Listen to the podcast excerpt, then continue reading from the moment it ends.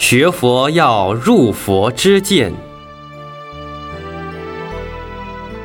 家里有人去世，请人念经是不是有效？